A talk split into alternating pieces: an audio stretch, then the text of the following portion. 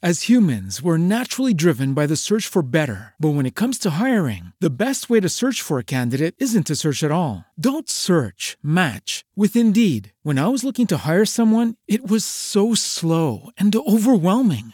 I wish I had used Indeed. If you need to hire, you need Indeed. Indeed is your matching and hiring platform with over 350 million global monthly visitors, according to Indeed data, and a matching engine that helps you find quality candidates fast. Ditch the busy work. Use Indeed for scheduling, screening, and messaging so you can connect with candidates faster. And Indeed doesn't just help you hire faster. 93% of employers agree Indeed delivers the highest quality matches compared to other job sites, according to a recent Indeed survey. And listeners of this show will get a $75 sponsored job credit to get your jobs more visibility at Indeed.com slash podcast. That's Indeed.com slash podcast. Terms and conditions apply. Hello, and welcome to Western Civ, episode 213 Blood, Gold, and Glory.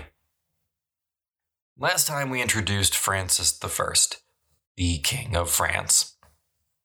Francis, through sheer luck and over seemingly insurmountable improbability, became the King of France upon the death of Louis XII on January the 1st, 1515. Like Henry VIII, his immediate goal is to seek military glory on the field of battle. Like Henry, Francis turns to a traditional French proving ground, Milan. Like Louis XII and Charles VIII before him, Francis made a play for the wealthy city of Milan, and unlike Louis XII, he actually gets it. After the Battle of Marignano, Francis finally defeats the Swiss pikemen and wins what will prove to be the most important battle of his reign. Too bad for him.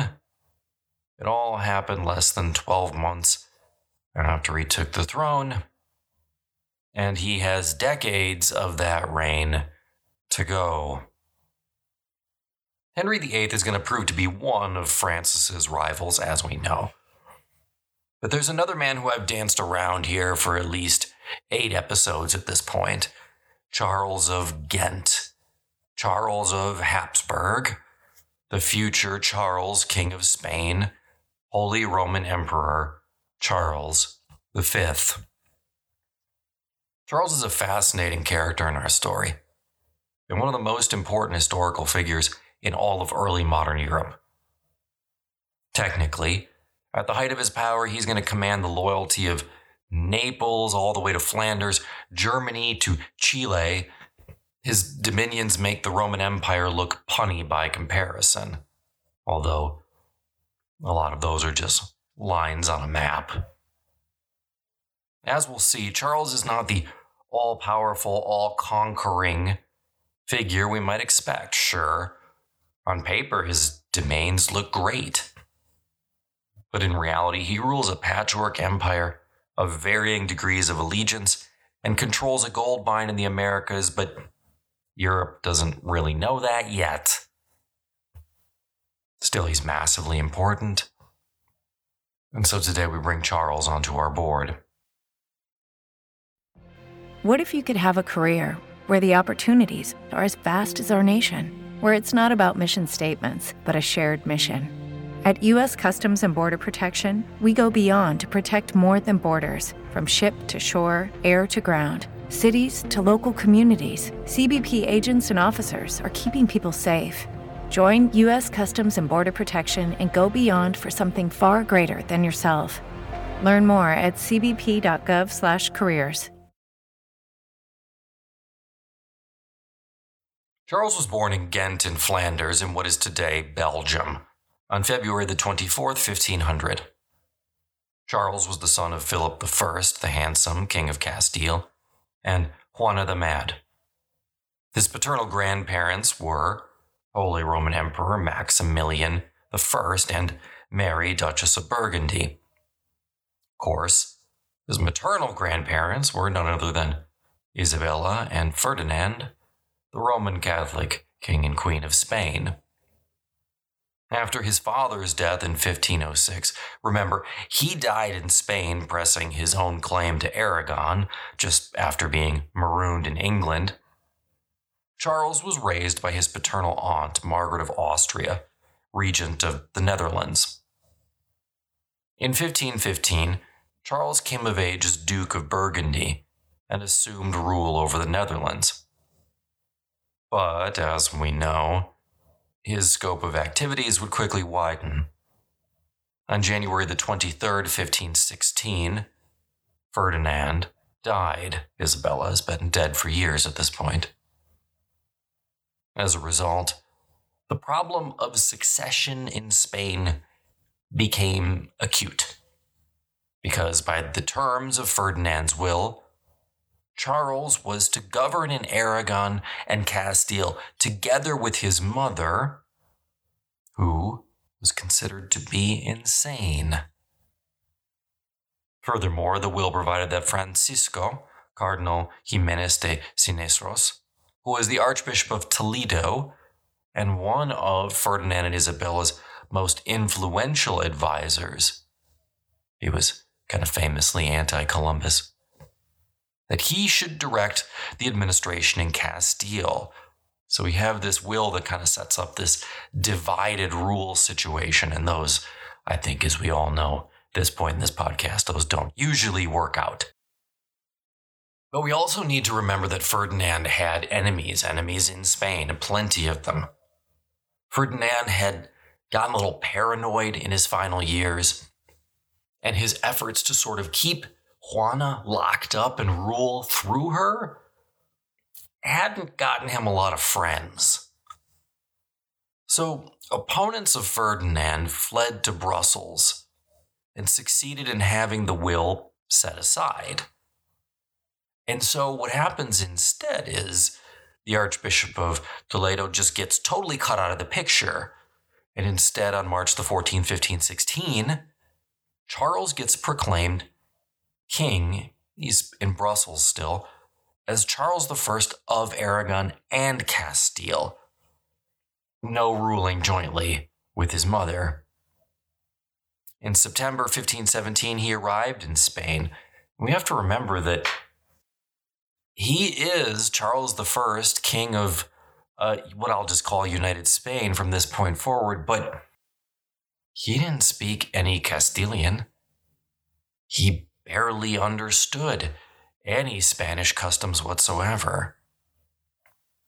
What he tried to do when he got there was put in place a government that was really little better than foreign rule.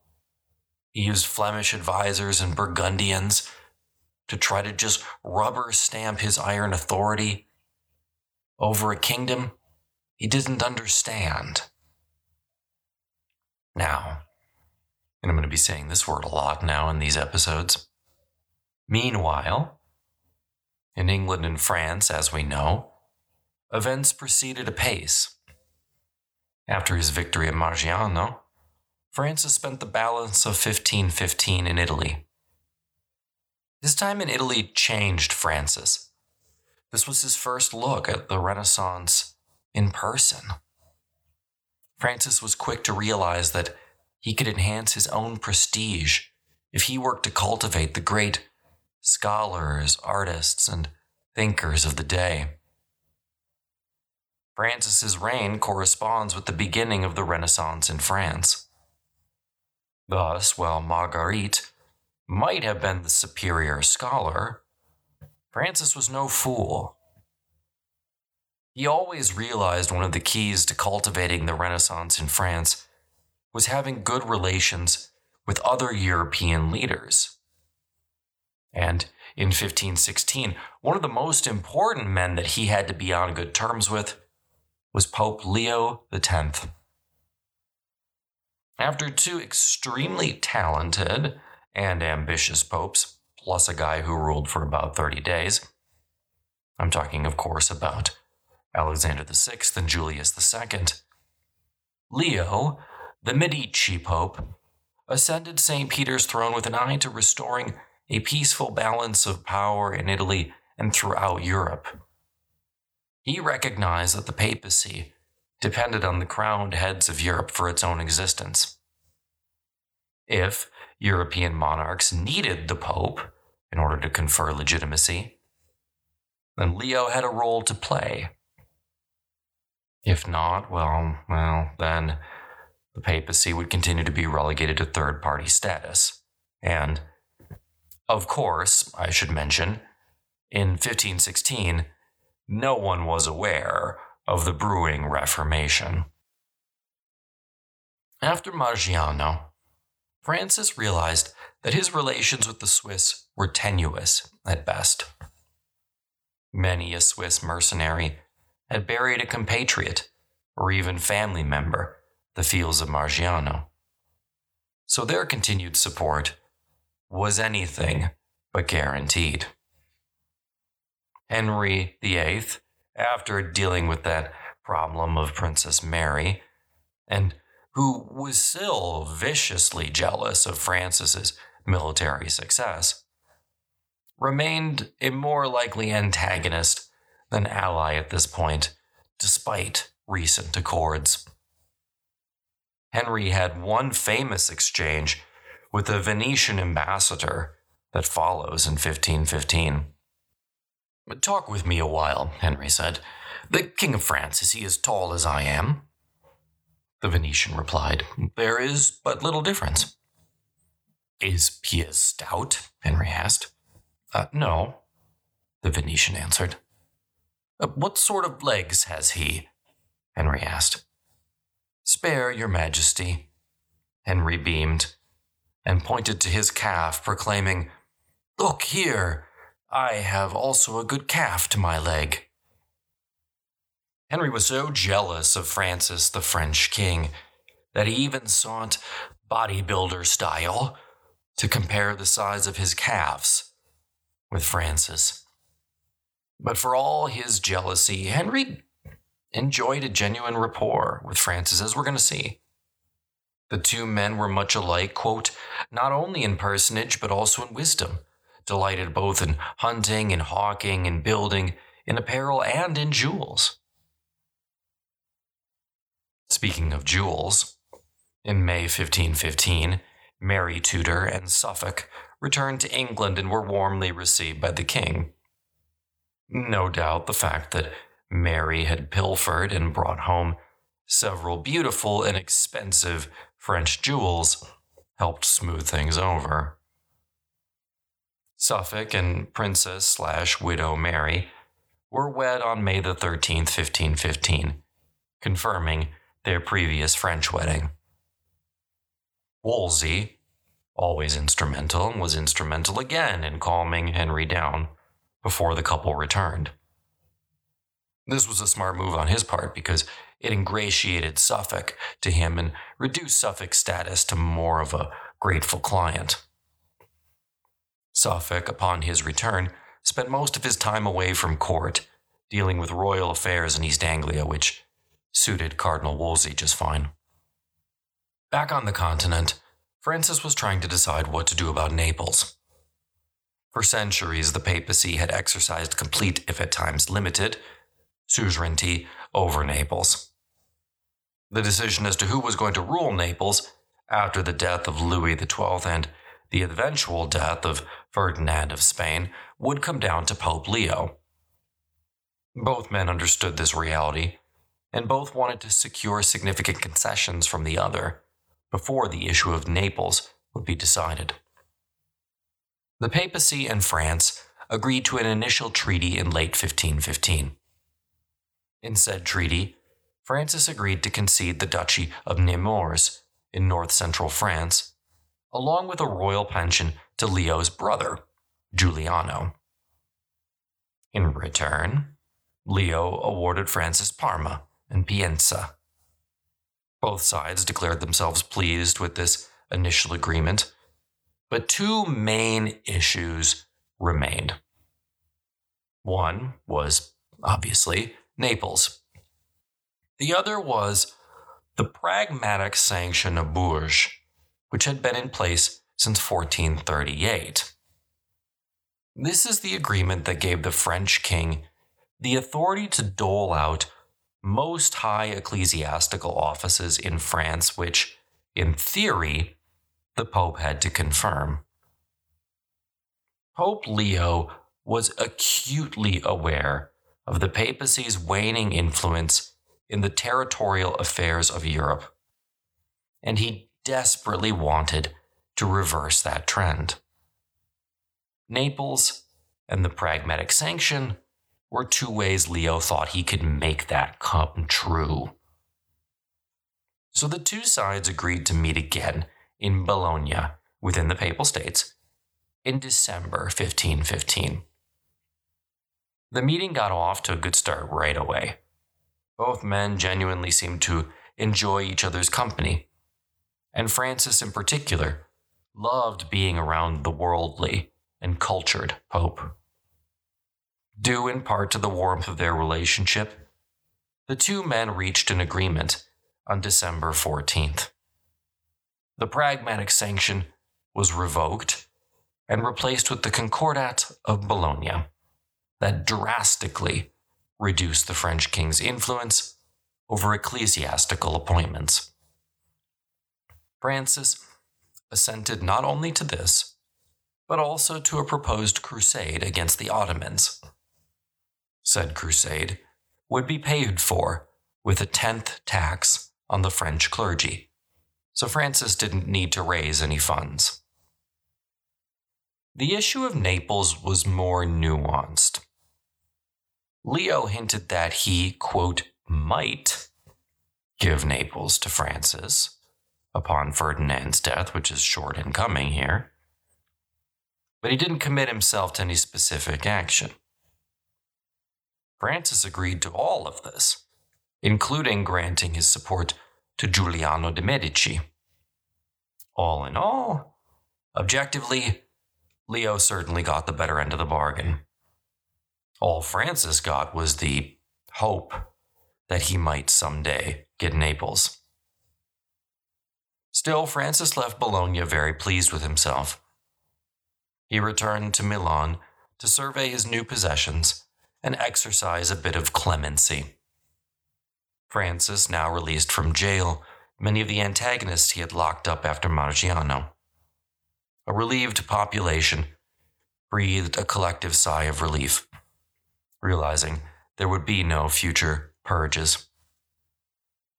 Francis then placed one of his best commanders, Charles de Bourbon, in charge of Milan and prepared to go home to see his mother and sister. Louise and Marguerite were happy to see the victorious Francis, whom they met in Lyon in late January 1516. Claude was there too, and her reunion with Francis resulted in another pregnancy and the birth of another daughter, Charlotte, on October the 23rd, 1516. Francis and his court would tour the south of France for the balance of the spring and summer of 1516, before returning to Paris in October. State business had effectively ground to a halt in his absence, so many were looking forward to his return. Francis had not been merely hunting and idle between January and October, however, and no, I mean, there had been a lot of hunting, don't get me wrong. On January the 23rd, as I said before, Ferdinand of Aragon died. His grandson, the aforementioned Archduke Charles, was nominated in Ferdinand's will to be his heir. Now, this interested Francis not only because if Charles inherited Aragon, then he would continue to rule united Spain, making him a formidable power to be reckoned with. But for our purposes right now, moreover, Charles was also interested in the fact that Ferdinand has nominated Charles to succeed him as the King of Naples. A title that Francis believed belonged to him and that he desperately wanted, as we know. Francis believed he had a solution to this problem. Charles was the nominated heir of the dead king, but Francis thought he derived a better claim to Naples through Louis XII, who had ceded the kingdom of Naples to his niece. However, this ceding was contingent upon said niece having children, which she did not. So, as the closest male heir, Francis believed that he, not the 16 year old Charles, was the rightful ruler of Naples. This was a very delicate issue. Neither Francis nor Charles wanted war with the other at this point.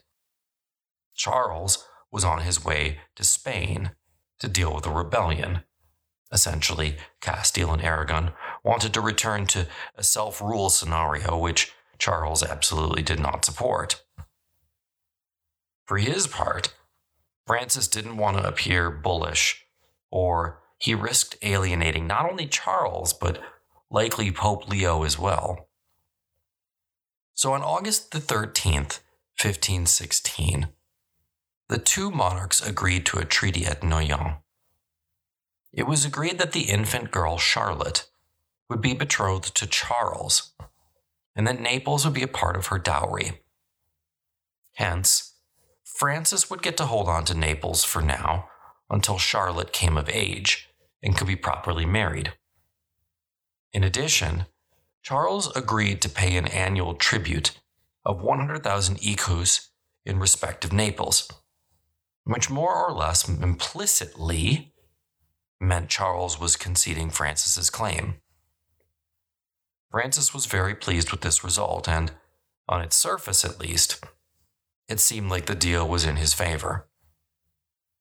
He followed up on this diplomatic win with another the Treaty of, quote, Perpetual Peace with the Swiss cantons. In exchange for an annual pension of 1 million écus in general, plus 2,000 annually to each canton, the Swiss agreed that they would not support France's enemies in France or in northern Italy Francis would be allowed to levy any troops he wished, provided that they were not called upon to fight against the emperor.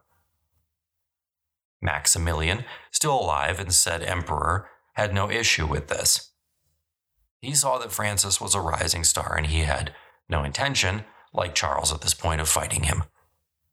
On March the 11th, 1517, he, along with Francis and Charles, signed the Treaty of Cambrai. In theory, it was a kind of mutual defense pact against the Ottomans. In reality, the goal of the treaty was to divide up Italy, mostly at the expense of the Venetians. It's hard to say how seriously Francis, or anyone, took this treaty, especially given that he renewed an alliance with Venice the following year. Francis had every reason to feel good in 1517. His main rivals, Maximilian and Charles, were mollified. Henry VIII privately seethed, but Francis was confident that Wolsey would keep England on the sidelines. France now controlled Milan and Genoa and had every expectation of governing Naples for the foreseeable future. What Francis did not understand, however, was that Charles was not a boy to be toyed with. Indeed, if Francis made any error in his first several years on the throne, it was underestimating Charles. The error would, in time, prove fatal.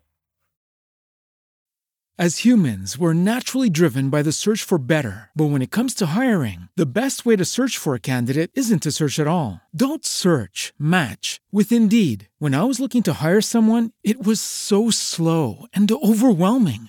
I wish I had used Indeed. If you need to hire, you need Indeed. Indeed is your matching and hiring platform with over 350 million global monthly visitors, according to Indeed data, and a matching engine that helps you find quality candidates fast. Ditch the busy work. Use Indeed for scheduling, screening, and messaging so you can connect with candidates faster. And Indeed doesn't just help you hire faster. 93% of employers agree Indeed delivers the highest quality matches compared to other job sites, according to a recent Indeed survey. And listeners of this show will get a $75 sponsored job credit to get your jobs more visibility at Indeed.com slash podcast. That's Indeed.com slash podcast. Terms and conditions apply. Meanwhile, in England, Henry VIII had not been sitting idle. In the summer of 1515, the king took his progress westwards, where he was joined by the man many believed to be the actual king of England in the sixth year of Henry's reign, Thomas Wolsey, who, just that month, had become Cardinal Wolsey, thanks to Leo X. Wolsey was a cardinal right out of Leo's own mold. He aspired to a lifestyle rivaling the king himself. In the spring of 1515, Wolsey began construction on the most fabulous palace in all of England, the former center of the Knights of the Hospital at Hampton Court. Wolsey started by demolishing the entire existing structure, save the clock above the clock court, which still bears the date 1479. Hampton Court was ready for occupation by 1517 and finally completed in 1525. Wolsey spared no expense making Hampton Court the most spectacular residency in all of England. The outer chambers alone were adorned with priceless tapestries and 60 rich carpets, a gift of the Venetian Senate. Wolsey's palace was indicative of his rising stature. Archbishop Warham, who had several times clashed with Wolsey, was now finding it difficult to do his job as Lord Chancellor and Primate of England. So on December 22nd, 1515, Warham retired. Two days later, Henry appointed Wolsey to his old post. He was now, by anyone's estimate, the most powerful man in England, second to the king. Maybe. In 1515, one envoy is reported to have said as follows This cardinal is king, nor does his majesty depart in the least from the opinion in the council of his lordship. Different court factions quickly found themselves effectively neutered. Their bitterness was matched only by Wolsey's lavish lifestyle. His ecclesiastical revenues plus his fees as the Lord Chancellor brought in a massive 35,000 pounds per year, which is over 10 million pounds per year in today's money. Most considered his lifestyle unbecoming for a member of the church. Though, remember, most of the periods during this time didn't take any vows of poverty or certainly didn't take them very seriously. And there is no evidence that the only person who mattered, King Henry, took any issue with the way Wolsey decided to live. It's important to point out that while Henry had no interest at all in the administrative process of the English government, he didn't just hand over the keys like Emperor Tiberius had in Rome at the end of his life. Everything Wolsey did was, quote, by authority. And if Henry disagreed with his key counselor, then Henry did as he wanted. Except on several occasions, during the majority of the year, Wolsey and the king rarely saw one another. He typically remained in London while Henry took his summer progresses. They remained in contact via daily dispatches and through messengers. Now, a lot of people at court disliked Cardinal Wolsey, mainly because he was not nobility. And he gets a bad reputation in a lot of history books, as well as popular culture, for what's going to happen later. But it's important to remember that Cardinal Wolsey was both beloved by Henry and was also fantastic at his job. He was a really, that's underlined, hard worker. He rose each day at 4 a.m. and often worked at his desk alone for 12 hours without stopping to eat or relieve himself. Henry and Wolsey got along really well together. In 1518, Cardinal Wolsey wrote to Henry, Your realm, our Lord be thanked, was never in such peace and tranquility. Wolsey might thank God, but Henry knew full well who he had to thank for the peace the realm enjoyed.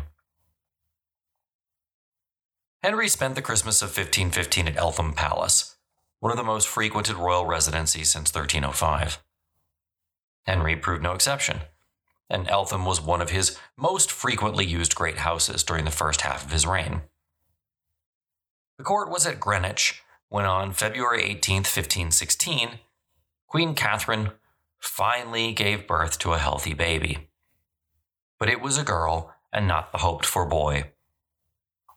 Still, all our sources report that Henry was positively delighted with his first child.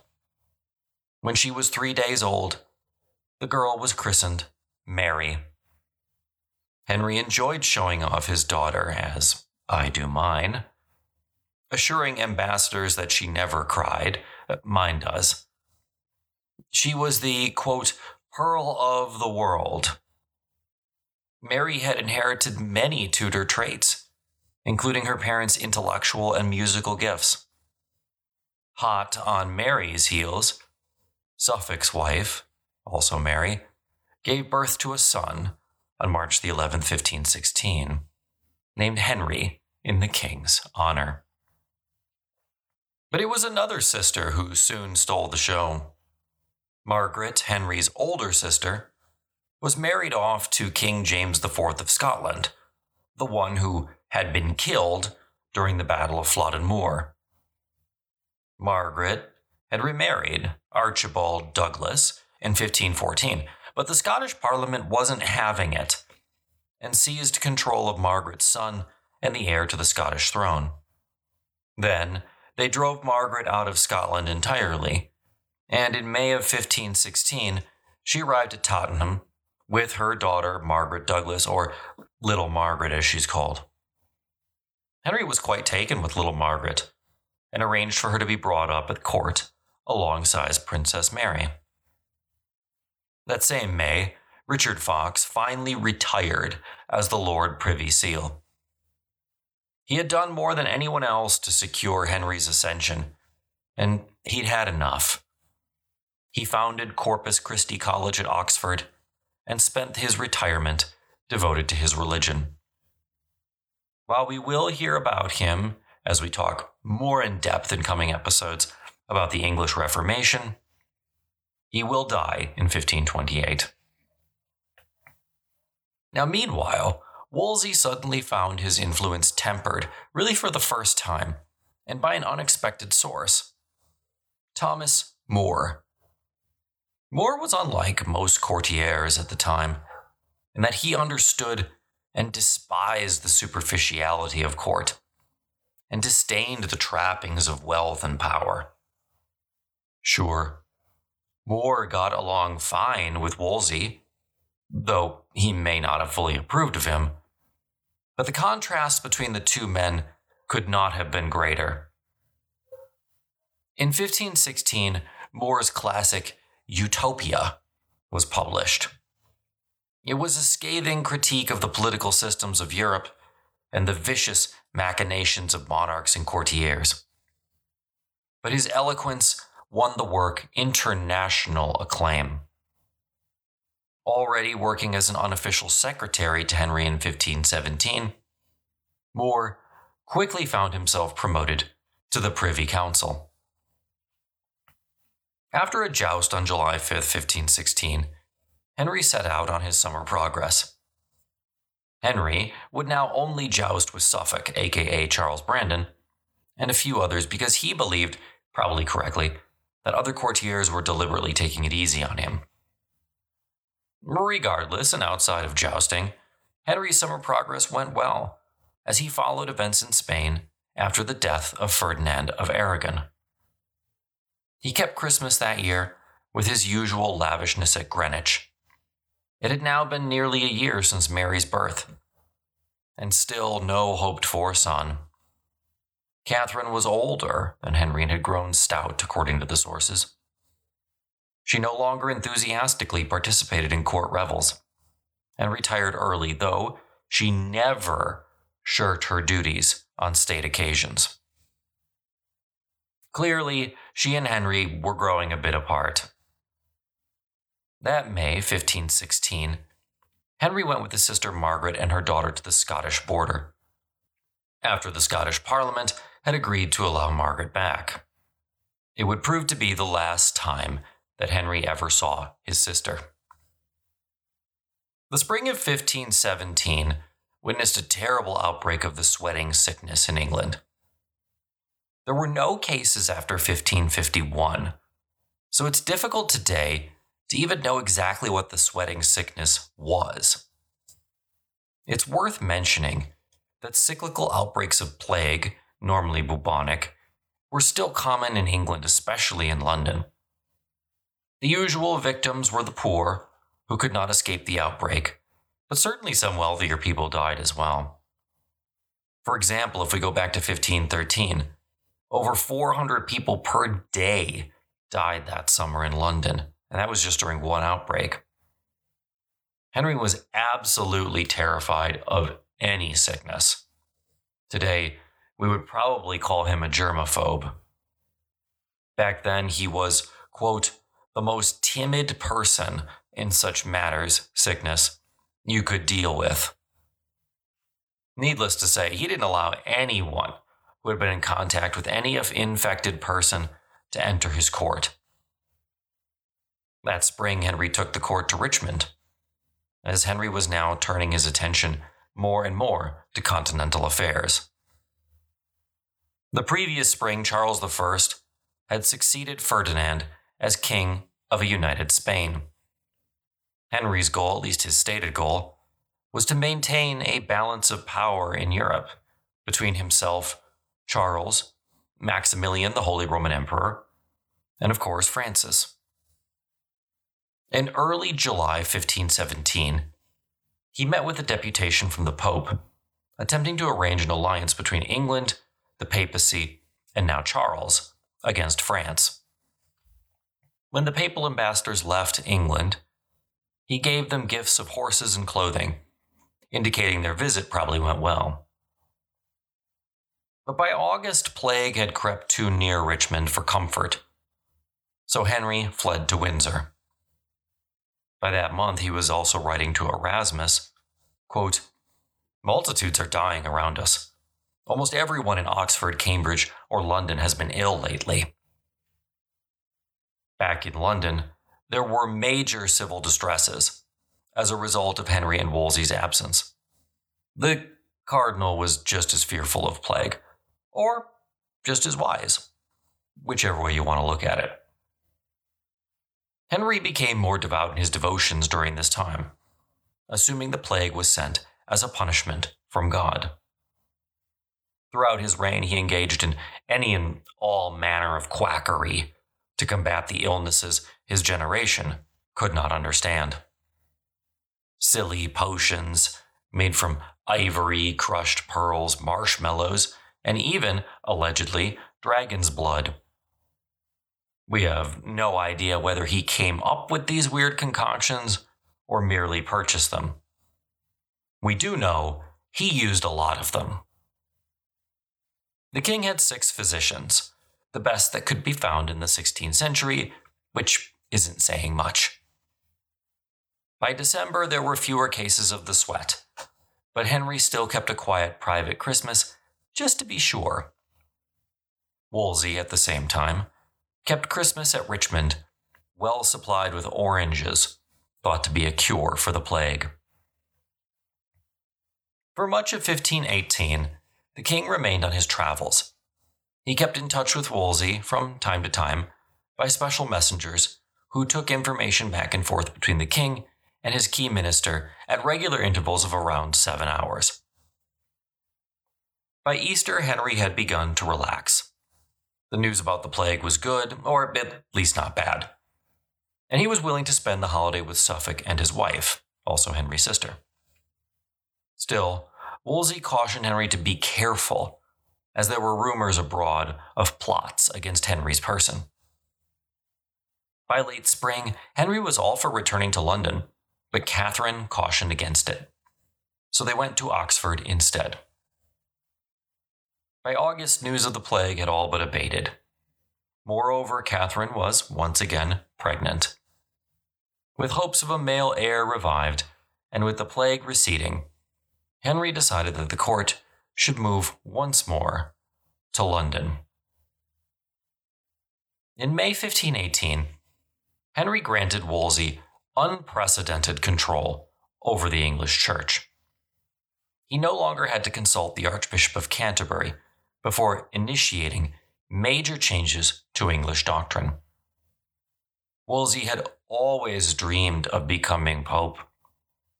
Now, for the first time, it seemed like that might actually happen. Quickly, Wolsey was becoming one of the most important men in Christendom. And he wanted to expand his power and reputation by becoming the true arbitrator of Europe.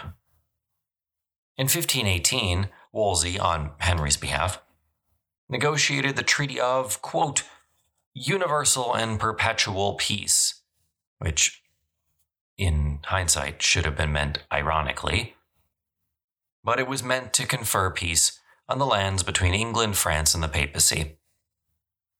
The goal was to reel in Charles I of Spain and the Holy Roman Emperor Maximilian. And then, after they were brought down to size, the vision of a European Union, little u, might finally be realized for the first days since Caesar Augustus. As an aside, if you want more Caesar Augustus, check out a free trial of the subscription feed in the show notes.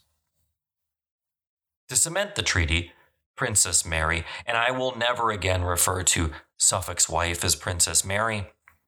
From this point forward, to avoid any confusion, Princess Mary refers only to the issue of Henry VIII and Catherine of Aragon, and the one who's going to become Queen Mary eventually. But to cement the treaty, it was agreed that Princess Mary would wed Francis I's future heir. Wolsey himself put together the festivities to showcase the treaty, spending nearly £10,000, around 3 million in today's money, on feasts and games in London. The Treaty of London, as it was called, was signed on October the 3rd, 1518. Afterward, Wolsey celebrated High Mass, and as an aside, this is probably Wolsey's high water mark. Two days later, Princess Mary was formally betrothed to the Dauphin. The festivities continued until 2 a.m., but Catherine, heavily pregnant, retired early. The French, according to the reports, were extremely impressed with the celebration. Henry's hopes of a son ended once more in disappointment. In November 1518, Catherine bore a daughter who died before she could be christened. Henry was, of course, crestfallen. While all this was going on, Wolsey attempted a purge of the Privy Council. While only half successful, Wolsey was able to get four new additions who could be relied upon to do his bidding. But the big news came two months later. Maximilian was dead. That meant there was going to be a new Holy Roman Emperor. And really, for the first time, Henry thought an English king might have a real shot at winning the election. He didn't, but Wolsey wasn't that much of a fool to tell him so. And that brings us to the final stage of today's episode the critical imperial election of as humans, we're naturally driven by the search for better. But when it comes to hiring, the best way to search for a candidate isn't to search at all. Don't search, match with Indeed. When I was looking to hire someone, it was so slow and overwhelming. I wish I had used Indeed. If you need to hire, you need Indeed. Indeed is your matching and hiring platform with over 350 million global monthly visitors, according to Indeed data, and a matching engine that helps you find quality candidates fast. Ditch the busy work. Use Indeed for scheduling, screening, and messaging so you can connect with candidates faster. And Indeed doesn't just help you hire faster. 93% of employers agree Indeed delivers the highest quality matches compared to other job sites, according to a recent Indeed survey. And listeners of this show will get a $75 sponsored job credit to get your jobs more visibility at Indeed.com slash podcast. That's Indeed.com slash podcast. Terms and conditions apply. 1519. On June 28, 1519, Hernan Cortes and his men stood marveling at the wealth of gold and silver they had found in the New World. Charles, meanwhile, stood in Aachen, where the electors unanimously chose him as the next Holy Roman Emperor, replacing the dead Maximilian. A minister explained, Sire, God has raised you above all the Christian kings and princes, and made you the greatest emperor and king since Charlemagne. He has set you on the path to bring the whole world under a single shepherd. Hyperbole? Sure. But the sentiment was very real. Charles was stepping into a Europe that many people believed badly needed unity. Martin Luther had ignited a religious controversy that might just tear Christendom asunder.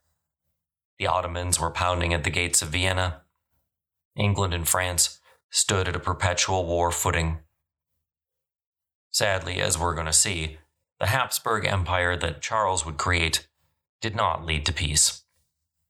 Instead, from his ascension to the Holy Roman throne in 1519 until the Peace of Westphalia in 1648, the Habsburg lands would engage with their neighbors in a nearly constant war, or at least quasi war.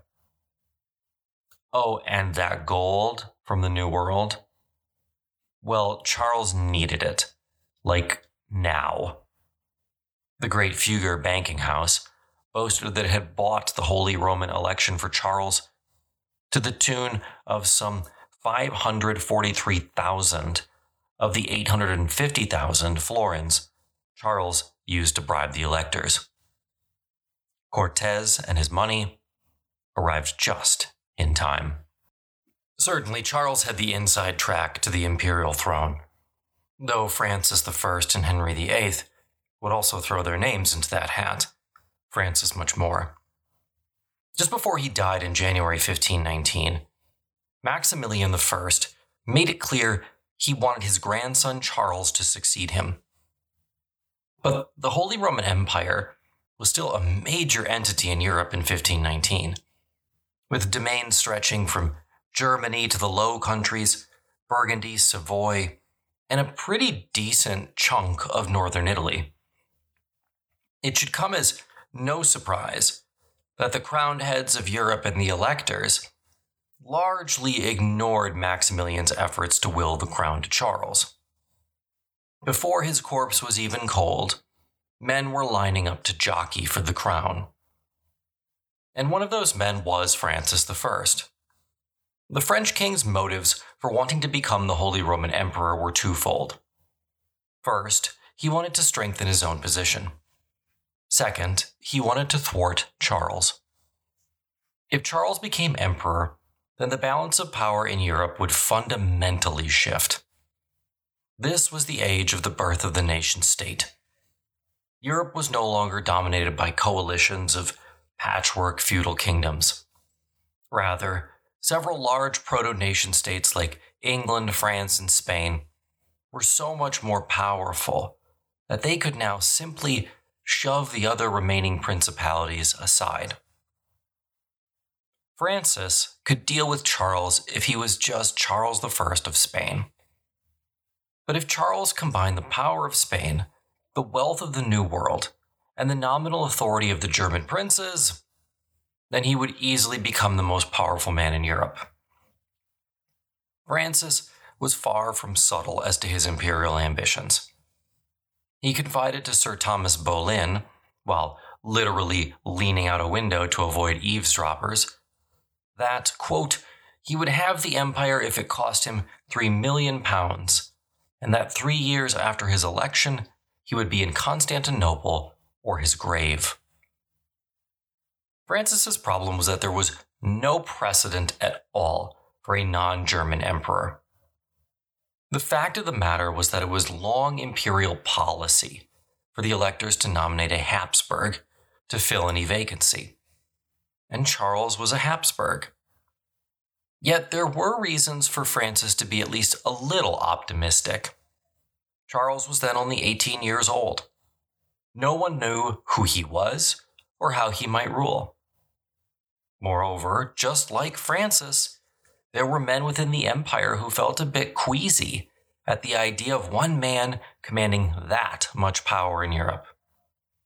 Once elected, they feared that they might not be able to curtail Charles's ambitions. Plus, there was the outside argument that his mother, Juana of Castile, was rumored to be mentally ill. She almost certainly wasn't, but rumors matter. So people wondered if Charles might head down the same path. The first ballot produced no victor, which actually encouraged everyone to join in on the contest. This is when Henry VIII starts putting out feelers. The English king sent his diplomats in May of 1519. But when they told him that no one was going to get the title without an absolutely massive expenditure, he quietly withdrew his name. This proved to be the first real, I'll say, quasi election in Holy Roman history. Technically, only the electors get to vote, but for the first time, volumes flew off the printing presses of the empire in an effort to sway local opinion.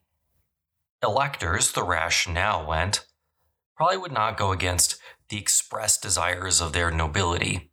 And so, if someone could shift popular opinion toward Francis or Charles, then that might prove decisive. The electors met on June 8, 1519, in Frankfurt. Despite Francis's almost Herculean efforts, it proved to be a foregone conclusion when, on June the 28th, the electors announced that Charles I of Spain was now Charles V, the Holy Roman Emperor. This decision affirmed the essential German nature of the position and continued the Habsburg monopoly over the post until the Holy Roman Empire's final dissolution.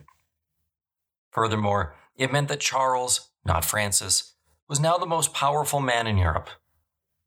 It had cost him dearly 850,000 crowns, as I said, but he was now supreme. It was the first serious setback Francis had faced. For his part, Henry took the news well. According to witnesses, he heard the announcement of Charles's election, quote, lovingly. And when someone told him how much money Charles had spent on the imperial crown, he was, quote, right glad that he had not obtained the same. Realistically, I doubt Henry ever really believed that he had a shot at obtaining the imperial crown. There had not been an emperor who was not tied to the German royal houses since, I suppose, Charlemagne started it. But Europe had changed a lot since 800 CE. As Charles negotiated for the imperial crown, he had to deal with issues in the New World more often than he would have liked. Ferdinand and Isabella might have funded Columbus's voyage, but Charles of Spain was really the first European monarch who had to consistently wrestle with issues related to the New World. He would be the first, but certainly not the last.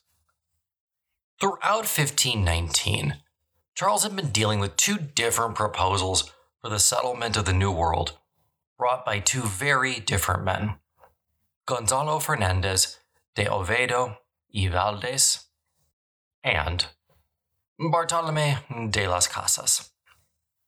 Today, the most famous of the two by far is Las Casas. He's best known for his exaggerated but still terrifying description of the atrocities visited upon the natives of the New World by the colonizing Spanish in a work called Brief Account of the Destruction of the Indies Las Casas, who had sailed with Columbus, we believe on the second voyage, had witnessed these atrocities firsthand.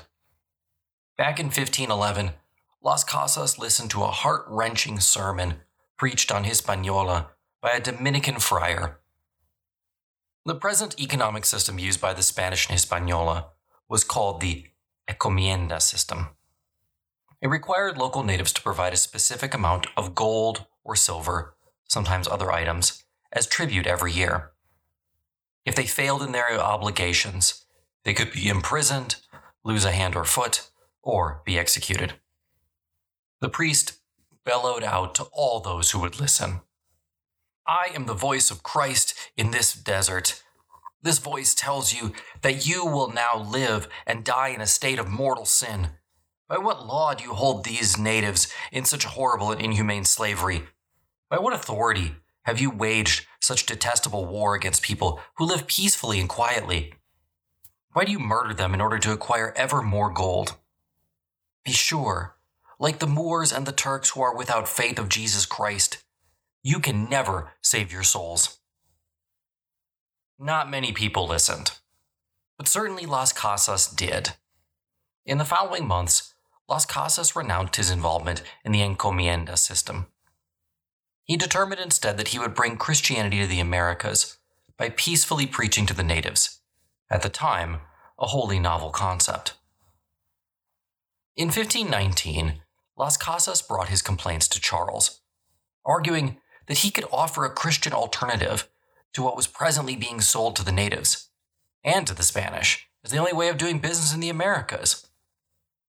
Different Spanish officials had heard these complaints before. They sought to fix the problem by just tinkering with the edges. No, said Las Casas. This was a huge issue at the root of the encomienda system. The entire system had to go. Quote, Those people, mighty Lord, who fill the whole of that new world with life are highly capable of accepting Christianity and virtuous ways and a reasoned understanding of doctrine. End quote. Las Casas was suggesting an alternative model of colonization that would set the Native Americans at liberty under the gentle leadership of a salaried, and that was important. Las Casas realized making a person's salary dependent on the output of a colony was a recipe for disaster. And through these governors, the natives could be organized into towns. The natives would then accept the true faith, become farmers, maybe miners, and pay the usual fifth tax owed to the crown. Idealistic? Sure. But frankly, if you put greed and capitalism aside, there's no reason that this could not have worked. Well, other than the fact that European diseases were cutting through the native populations like a hot knife through butter. But well, I can't fix everything, and neither could Las Casas. In the end, Las Casas' dream remained that, just a dream. Over Oviedo's opposition, Las Casas was granted permission to establish an experimental colony in northern Venezuela. But he was unable to find the necessary 50 settlers prepared to invest 200 ducats each. Ever the optimist, he went anyway. By the time Las Casas got there, the Venezuelans were at war with the local Spaniards, and he had to flee. At times, I'm sure Charles wished he could have done the same. Next time, we continue to follow these three men as Europe implodes. Francis and Henry meet in person for the first time, while Charles V confronts Martin Luther. As always, there's a lot more content on the website, link in the show notes. And check out a free trial on Western Civ 2.0 if you want to. The link is down there. You can use it with just about any podcast app that you currently listen on. I'm just blown away at all the things that I skipped entirely or gave really short shrift to the first time I started out on this journey about eight years ago. I just finished recording an episode on the Minoans, and I didn't even talk about them the first time around. Anyway, there's a free trial there glow.fm forward slash Western Civ. Check it out. As humans, we're naturally driven by the search for better. But when it comes to hiring, the best way to search for a candidate isn't to search at all. Don't search, match with Indeed. When I was looking to hire someone, it was so slow and overwhelming. I wish I had used Indeed. If you need to hire, you need Indeed. Indeed is your matching and hiring platform with over 350 million global monthly visitors, according to Indeed data, and a matching engine that helps you find quality candidates fast. Ditch the busy work. Use Indeed for scheduling, screening, and messaging so you can connect with candidates faster. And Indeed doesn't just help you hire faster. 93% of employers agree Indeed delivers the highest quality matches compared to other job sites, according to a recent Indeed survey. And listeners of this show will get a $75 sponsored job credit to get your jobs more visibility at Indeed.com slash podcast. That's Indeed.com slash podcast. Terms and conditions apply. Are you looking to grow your business and stay resilient? look no further than FM Global for your commercial property insurance and risk management needs. With more than 180 years of scientific research and data at our disposal, we'll work with you to engineer solutions that help protect your business today so you can prosper tomorrow.